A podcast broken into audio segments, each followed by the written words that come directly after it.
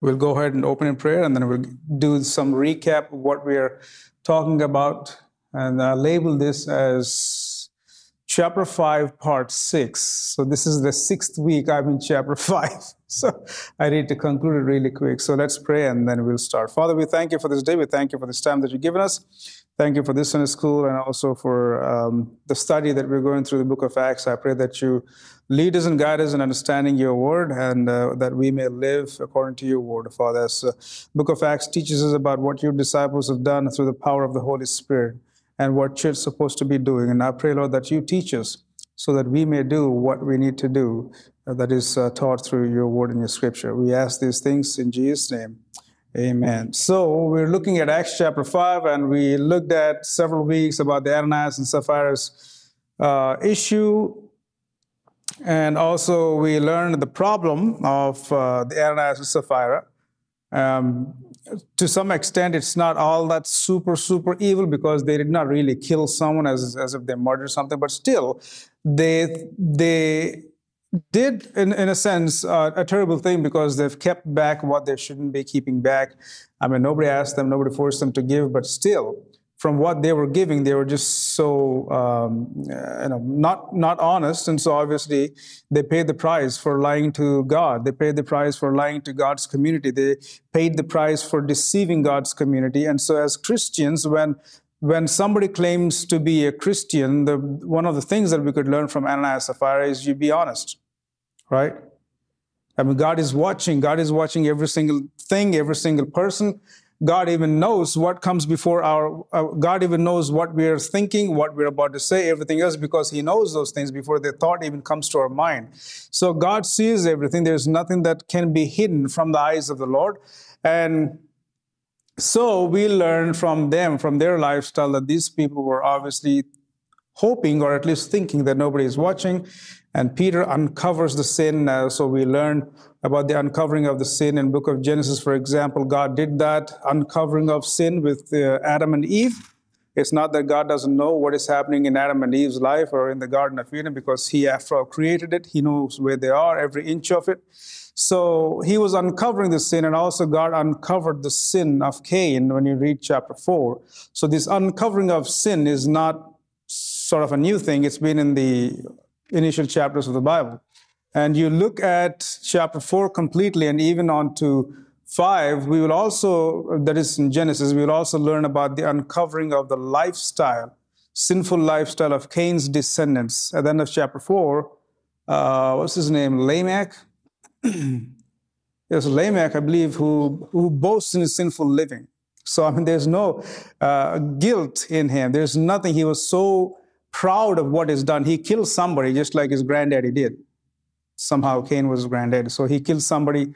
There was, uh, he married a few women, at least two in the, according to the text. And so he was so boastful about the sinfulness. And God was uncovering all that. That is the point the author was writing. The book of Genesis is not to be scientific, but to show what God has done and how sin entered and God uncovering that sin. And here in the book of uh, Acts, we also see that same, uh, similar thing, not same thing, but similar way of uncovering sin by Peter, and he did that.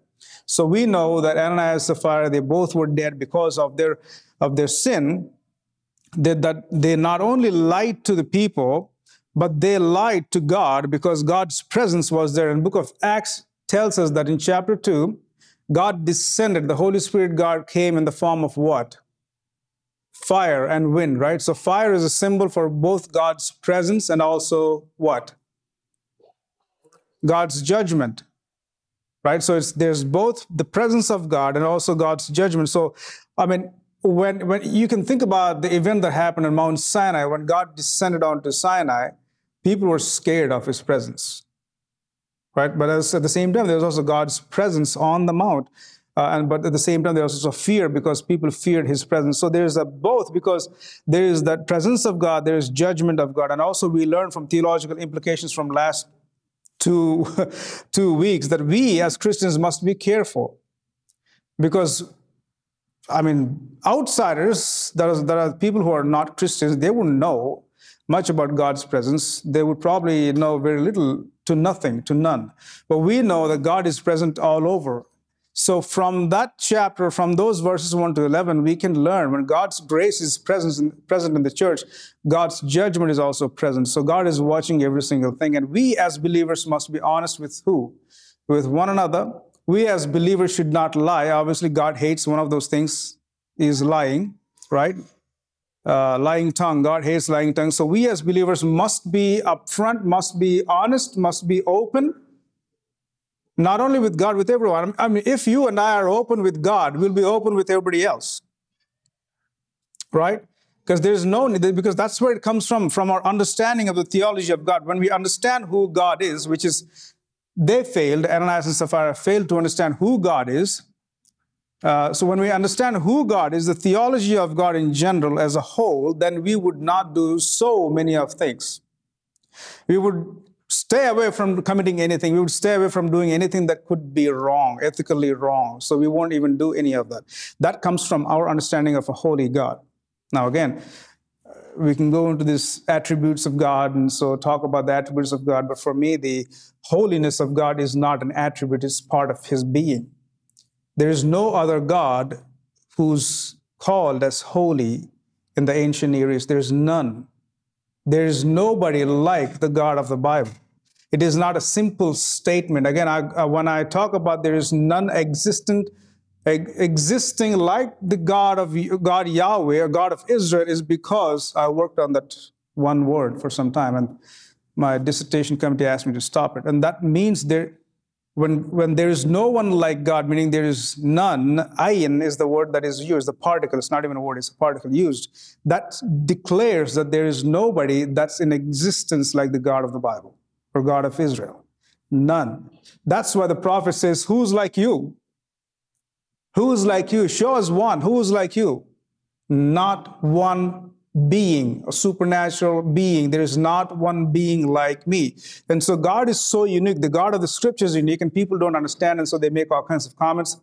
But he's so unique and he's so different compared to these other deities that people might have known back in the days. And so, one of the things that he demands in such a way is to be loyal to him. And how can we be loyal to a holy God?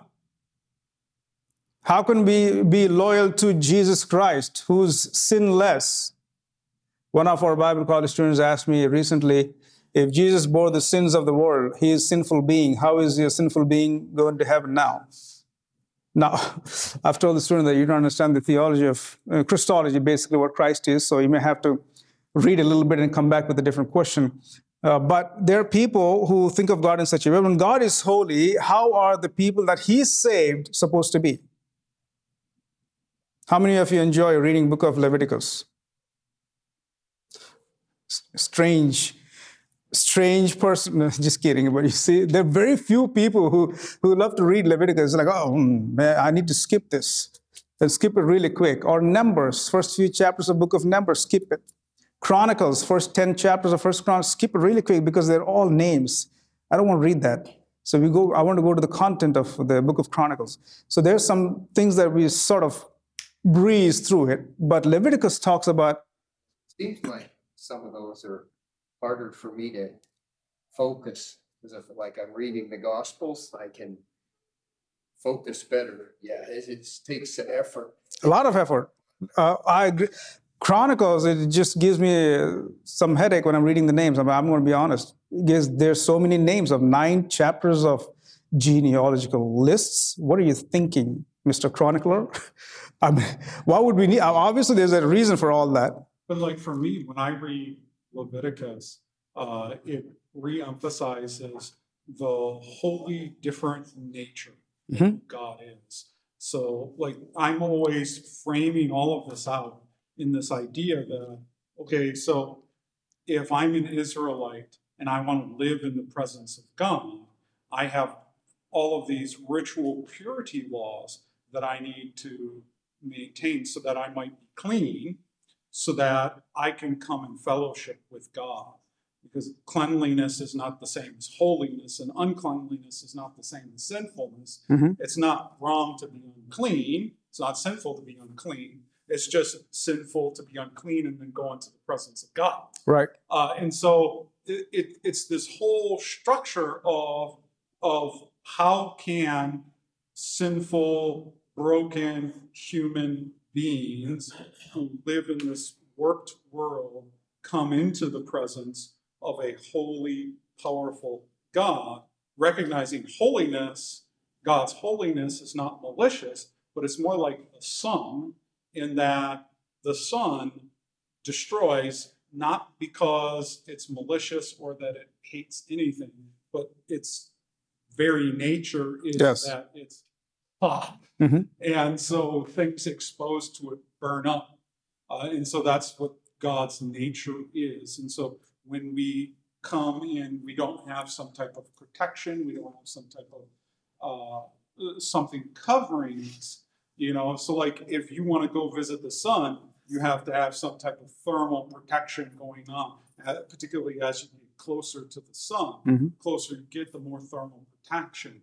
So, as Christians, our ther- thermal protection is the blood of Jesus Christ. And Right. that's the ultimate thermal protection.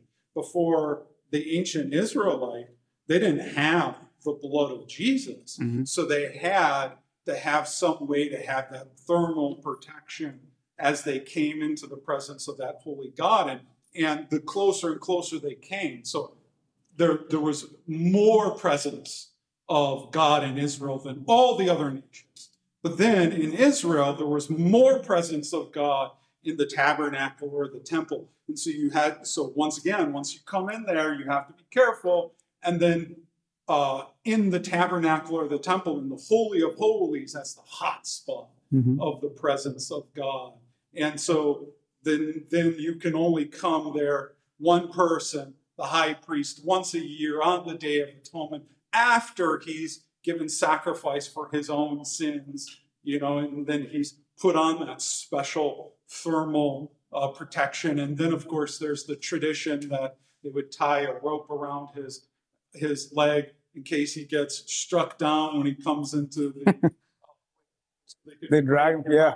Going in themselves. Yeah, I mean, there's, I mean, that's a good explanation of book of Leviticus as, a, as a, what's going on in the book. So, I mean, it's really, really about that holiness character of God, and God wants His people to be holy. So, who are His people coming from that point on? Everyone that belongs to the Lord are His people, right? Everybody that belongs to the Lord are His people, including us. Not only just them, but those of us who believe in the Lord are also part of God's family and that God is extremely holy. I mean, just think about that the big fire pot that's probably 70,000 degrees temperature.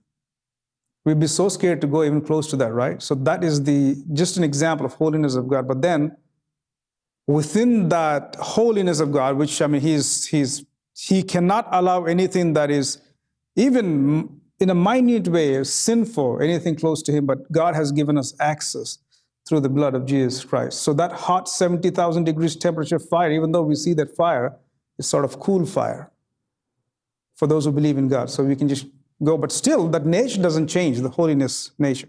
Well, and one of the things that I always love about Leviticus is that you get you get this amazing grounding of what is right and good in the character and nature of God. He says, "You will do this because I am the Lord." Mm-hmm. you know, you will do this because I am the Lord. And, and you can see how people responded to it, right? For example, when God gave these commandments, people told Moses, We're going to do all those things the Lord has said. And in Leviticus, be holy because I am the Lord your God is holy. So they're commanded to be holy. And people just nod their head. And obviously, we know what happens later on, but obviously, they don't keep their word for too long. But they're supposed to be holy because their God is holy. And when we come to New Testament, what is is there any difference between Christ and the God of the Old Testament? He is still holy.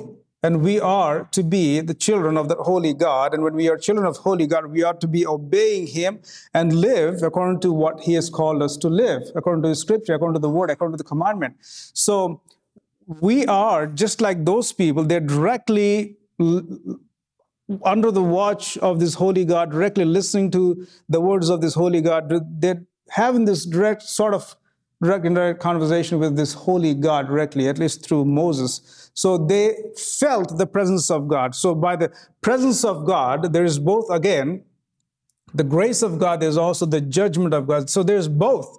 that we can learn from the Old Testament. So even in this story, there is both the grace of God and also the judgment of God. So basically, what we can learn is as believers, even the New Testament believers or New Testament time believers, we're not supposed to take God lightly.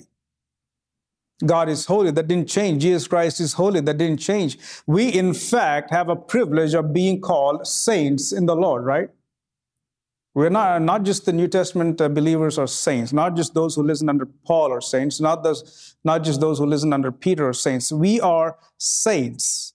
How do, how do I know that we are holy ones? How do I know that we are holy from God's perspective?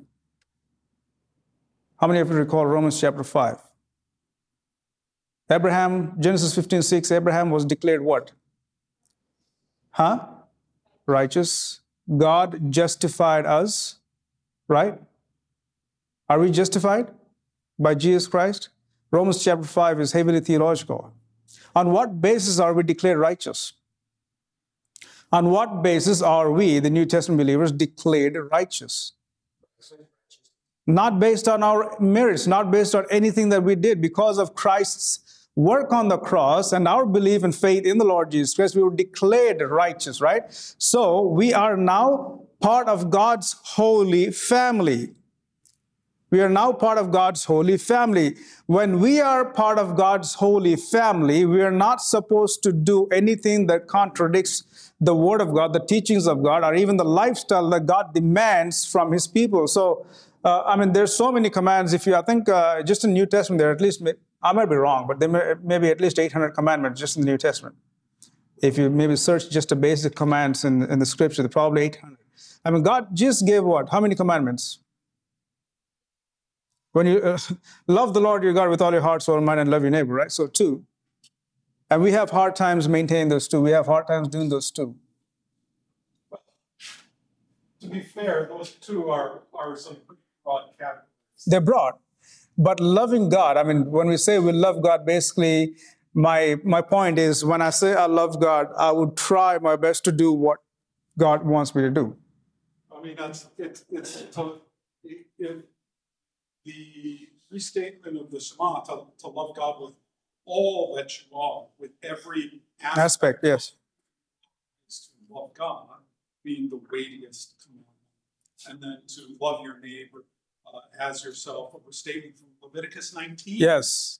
Once again, from the fun book of Leviticus, Mhm. which, by the way, the rabbis, the rabbis, uh, if you look at, at the, the, the Babylonian Talmud, uh, states that uh, this this restatement from Leviticus, they they knew. I think it's Leviticus 19 to 28. I think. I'm not certain.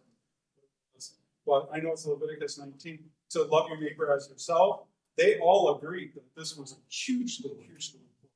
They said that this is a fundamental issue of who you are as a person. Mm-hmm. So, you know, uh, that statement, oh, I think a lot of Christians have the misunderstanding that, oh, when Jesus says these two things, it's revolutionary. Not quite. Yeah, yeah. But I mean, even though he only gave two commandments, the two are so difficult to uh, absolutely difficult to follow, right?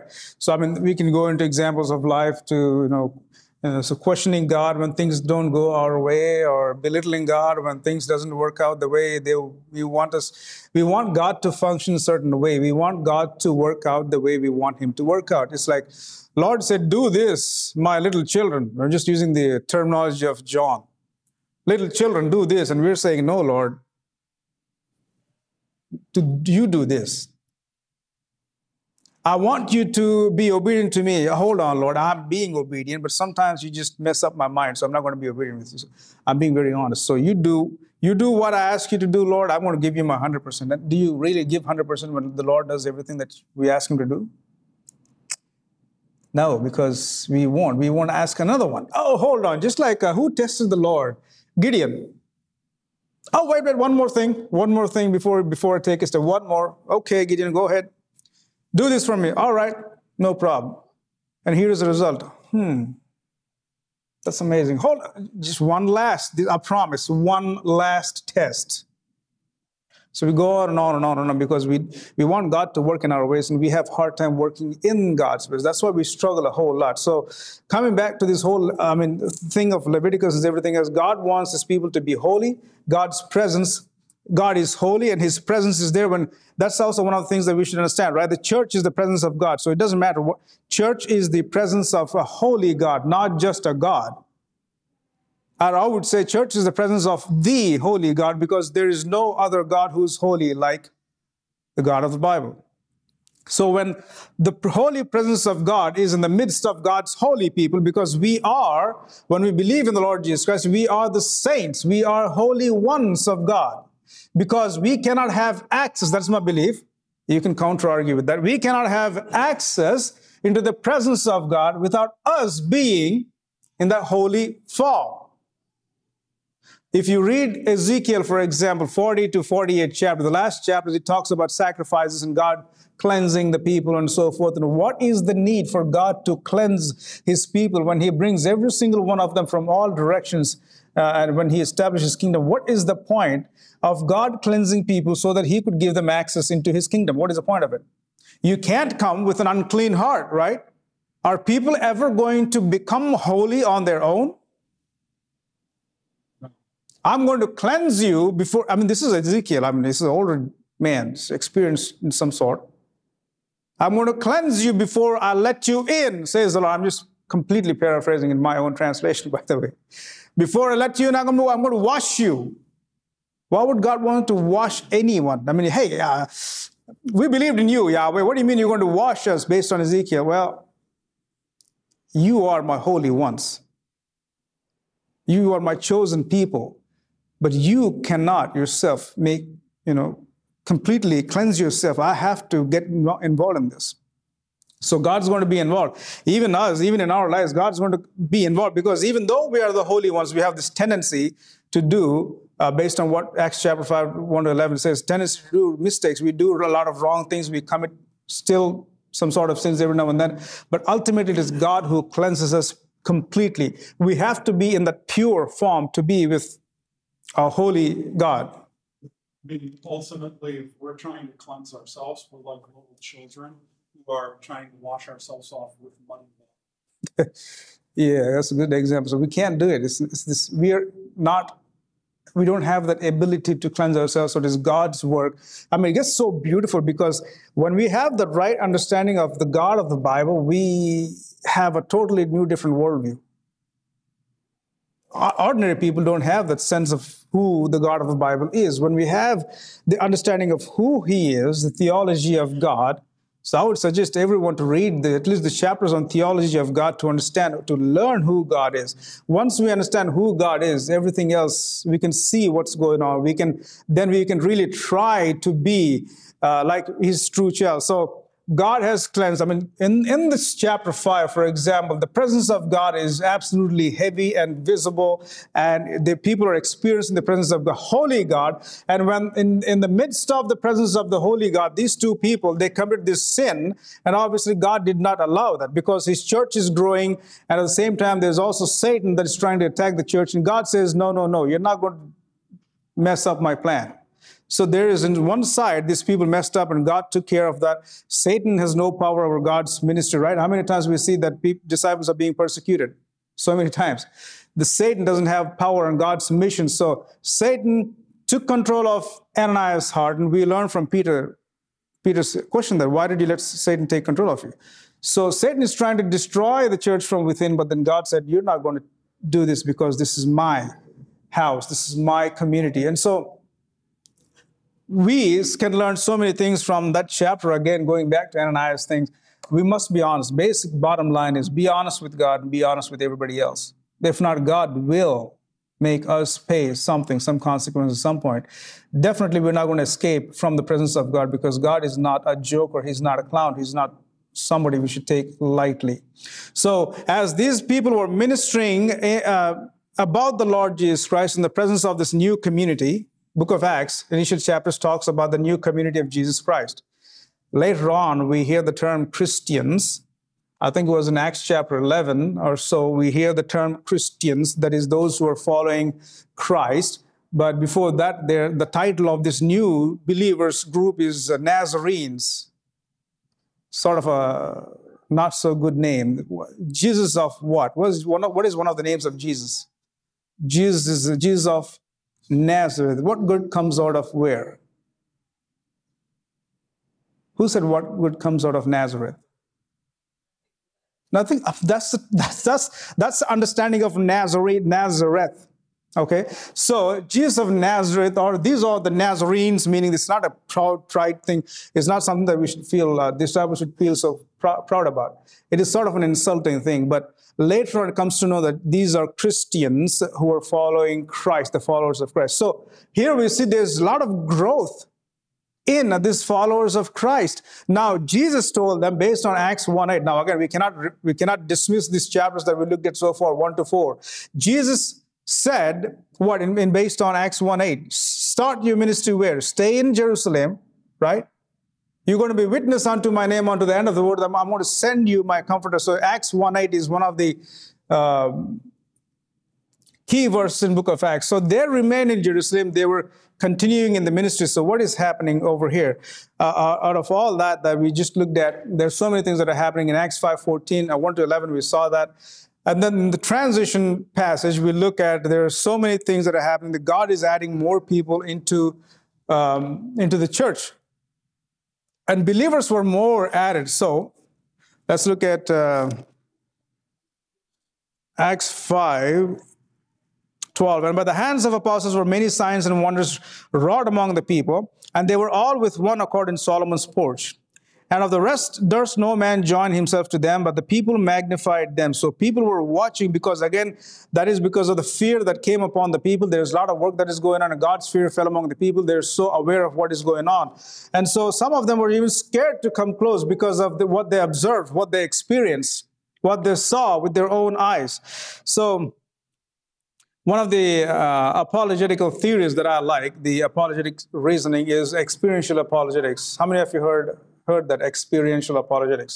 There are different categories: classical apologetics, ev- evidential apologetics, presuppositional apologetics, experiential apologetics. One of the last things, and a lot of people don't give much weight to it, but experiential apologetics is so powerful because you share your experience. Now, one of the evangelism class, I've asked uh, students of the class, how many people are reading the Bible? As is. We live in the postmodern world, right? The people like stories. You change these into a story and tell they're going to listen. If you just go read the facts, they're not going to listen. Today's world don't need any facts. They're not interested in the facts. They want somebody to rephrase it and tell them in a story. We live in a different world. But experiential apologetics is basically your experience talk. That's why churches ask you, right? If you go out to churches and to preach some, sometimes as a missionary, they'll say, share your testimony. What does it mean by sharing your? Te- what is the point of your sharing your testimony? It somehow speaks to some people of what God has done in your life. So here also we see that experience, that people are experiencing God's power, God's presence among these disciples and also among this Jewish community. God is doing great things, and people are listening to them, and fear of the Lord fell among them. So some people were joined, some people were scared to even go close to these people because the fear of the Lord fell among them. So, and the rest, that is verse 13, and the rest of rest durst no man join himself to them, but the people magnified them. Who are they magnifying? Who's teaching from the Solomon's portico? Disciples of Jesus Christ. They were teaching and preaching in the name of Jesus, the resurrection of Christ. People magnified them, and believers were the more added to the Lord. Multitudes, both, both men and women. So here's what we're seeing 5 11 to uh, 5 14 to 16. And believers were the more added, were the more added to the Lord, multitudes both of men and women, in so much that they wrought forth the sick into the streets and laid them on beds and couches, that at the least of the shadow of Peter passing by might overshadow some of them. This is even interesting, right? So, what is going on here? They were more added. So, we should note at least two things believers, those who believe in the Lord. So, that's a new title. Are they part of Gentiles yet? Jewish community, Jewish people are coming to, to believe in the Lord Jesus Christ. The Jewish people are putting their faith in the Lord Jesus Christ. So, and believers were more added. So more added means Peter and the apostles were teaching, obviously in Solomon's portico, and because of the ministry of these apostles, there were more Jewish people added, more Jewish people added uh, uh, added to the faith in the Lord, and more are being saved. So more is actually a comparative term compared to before, even compared to before of what was happening, because people are coming and believing in the Lord because of the ministry of the disciples. There's persecution always, all the time. And we will see of that persecution just a little bit. Even though there is all kinds of things going on, people are coming. That is the Jewish people. Isn't that something? Christ said, You stay here in Jerusalem until I send my who? My comforter. You're going to start the ministry where? Not in Jericho, not in some Samaria, but where? In Jerusalem, right at the core of the temple, the surroundings of the temple. In fact, these people were teaching from the Solomon's portico where Jesus once stood. So there's, there's some significance for the place. They're teaching from there. People were added before. We see in Acts by the end of chapter 2 at least how many thousand people? 3,000 people were added, right? There's some more people that are added later on, and even more. These are Jewish people, Jewish people that were being added to the church or to the body of Christ. I should say body of Christ, but really not church yet. Okay?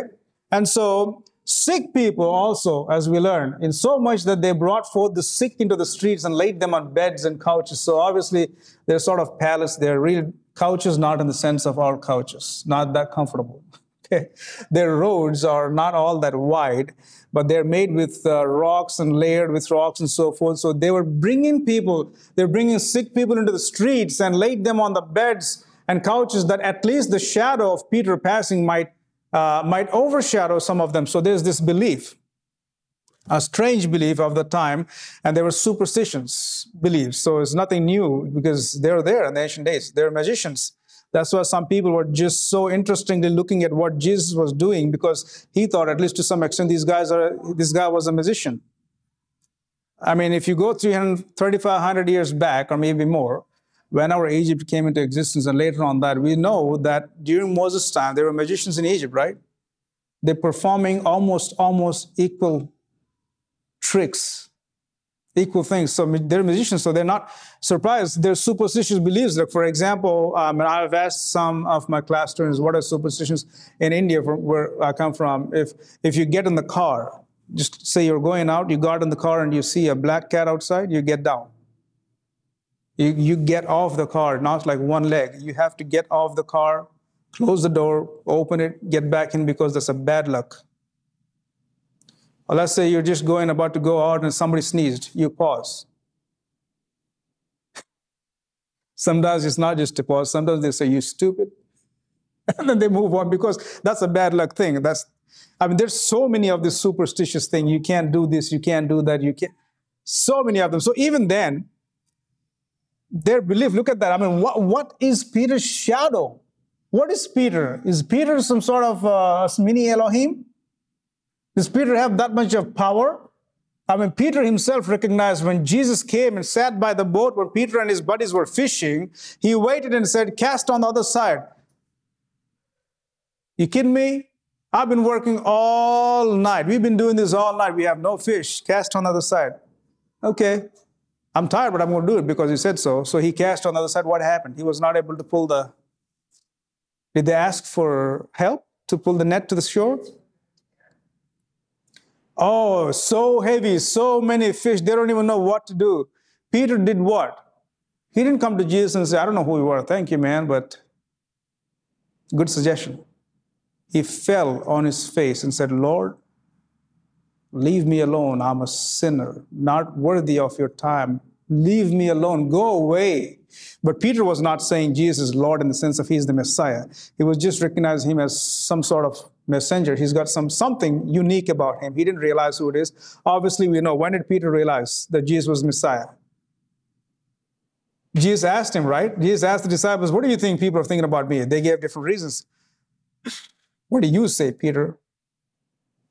You are the anointed one. You're the Messiah. Uh-huh. Stay quiet. How was Peter, Peter able to know that? Did God allow Peter to realize that this man, Jesus, is the Messiah? Yes, obviously. But G- Peter didn't know at the time. So they were having all these kinds of superstitious thing. Their, their mind was not, you know, they're not new for this superstitious thing, but they think they they can bring sick people and that sick people can get healed by the shadow of Peter. Just like one lady said, what? If I can touch the garments of Jesus, I will be healed, right? Lord, say a word. So and so will be healed. So it is not new. So they are thinking that Peter has some powers in him, and even if people could could just somehow get the shadow, they could be healed. So Luke did not tell that Peter's shadow would heal specifically. He didn't say in the text where Peter's shadow would heal. When the woman said, if I can just touch Jesus' garment, then I'll be healed. When she actually is he does provide a little bit of correction. This is your faith. has made you well. Yeah, not the touching. That's yeah. But that itself, the action, there's faith in that action.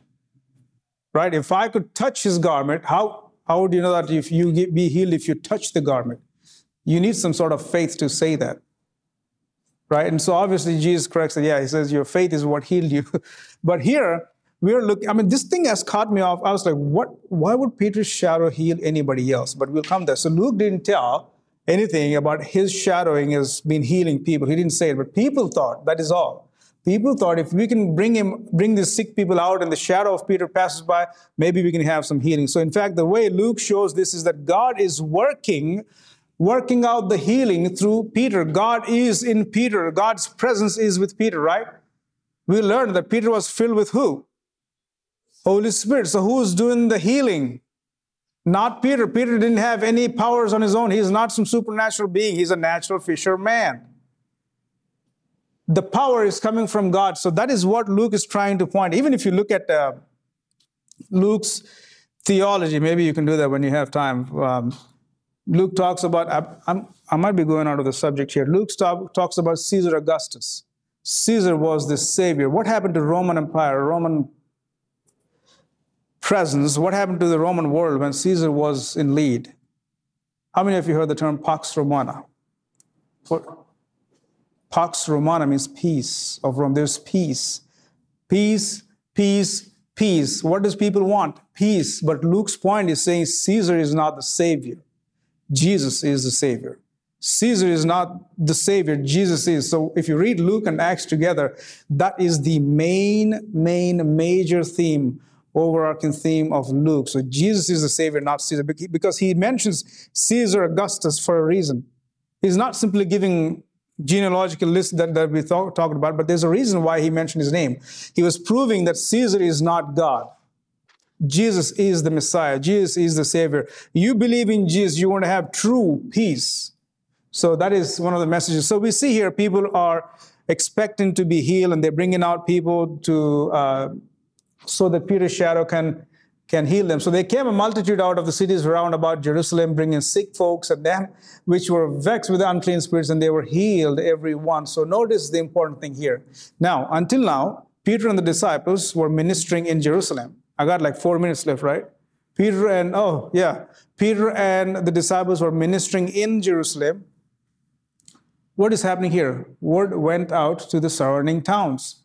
There came also multitude. How many? A lot of people a lot of people, we don't know how many, multitude out of the cities around about Jerusalem, bringing sick folks and them which are vexed with unclean spirits. So they're also casting out those demons from these people. So how is all this, how are all these things happening? Not because of power of the apostles. They have no power within them, so they're just mere people. If they have powers to save them others, why didn't they not save themselves from any persecution? Right? It is God who's working out through these people uh, through the disciples. So there came multitude. The word is going out, and look at the tension that writer is trying to give us here. There is a, there's a spike in some sort of. Uh, we will read that later on. That there's uh, the authorities don't like it. They're so so so angry because it's not just in Jerusalem that these guys are talking about the resurrected that man. They don't even want to say the name. But the word is going out. People are coming from all over the towns and cities, bringing them here to where they are to heal. And sometimes these disciples went out to different places because Jesus already trained them to go out, sort of door to door, and teach the gospel, preach the gospel. If people don't accept you, then they, he said what?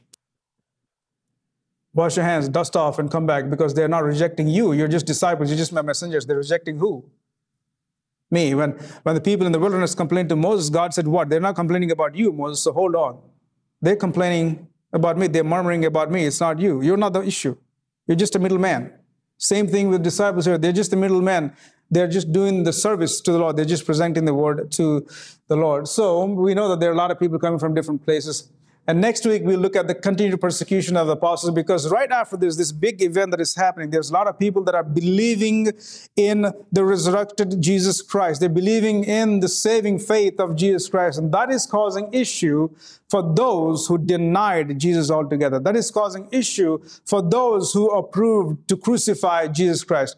Now we see there's so much of guilt in their hearts, right? Why would you get angry? If you do something wrong and someone points the finger at you and says, You did something wrong, are you not going to get angry? If you don't do angry, I mean, if you don't do something wrong, you're just going to be what? What? No, I didn't do it. There's no reason to get. But if you do something wrong and if you are caught, obviously, you know, you don't really do this, but you get, you don't express that anger outside so much, but you're, you're going to be so angry inside. Peter is going to talk to these people in just a little bit and say how, how bad they are, bad people, that they have persecuted Jesus Christ. So these are really getting aggravated. They're really getting upset because so much is happening in that name of that one person that they've crucified. And so we will look at that next week. Any questions before we close? I can't believe I'm still in chapter 5. I, next week is the last week of chapter 5 because I'm going to breeze through it. Okay, I'm just kidding. I know I can't do it. Okay, so let's close in prayer if no um, questions. Lord, we thank you for this time. Thank you for this session. I pray, Lord, that you give us um, a clear understanding of your scripture and help us to live a life that will glorify you, that will make you happy, that will please you, Father, because we need to please you, and that matters. Pleasing God matters. I pray, Lord, that you give us hearts to see the text clearly and live according to it. And I pray, Lord, that we will be an example to other Christians, to the new believers and also, Lord, I pray that you would use us because of our life, um, living our life understanding that you would use us to save other people, to bring other people to the knowledge of Lord and Savior Jesus Christ. I pray that you be with Pastor Ray as he brings the word and give us a good Lord's Day. In Jesus' name I pray. Amen.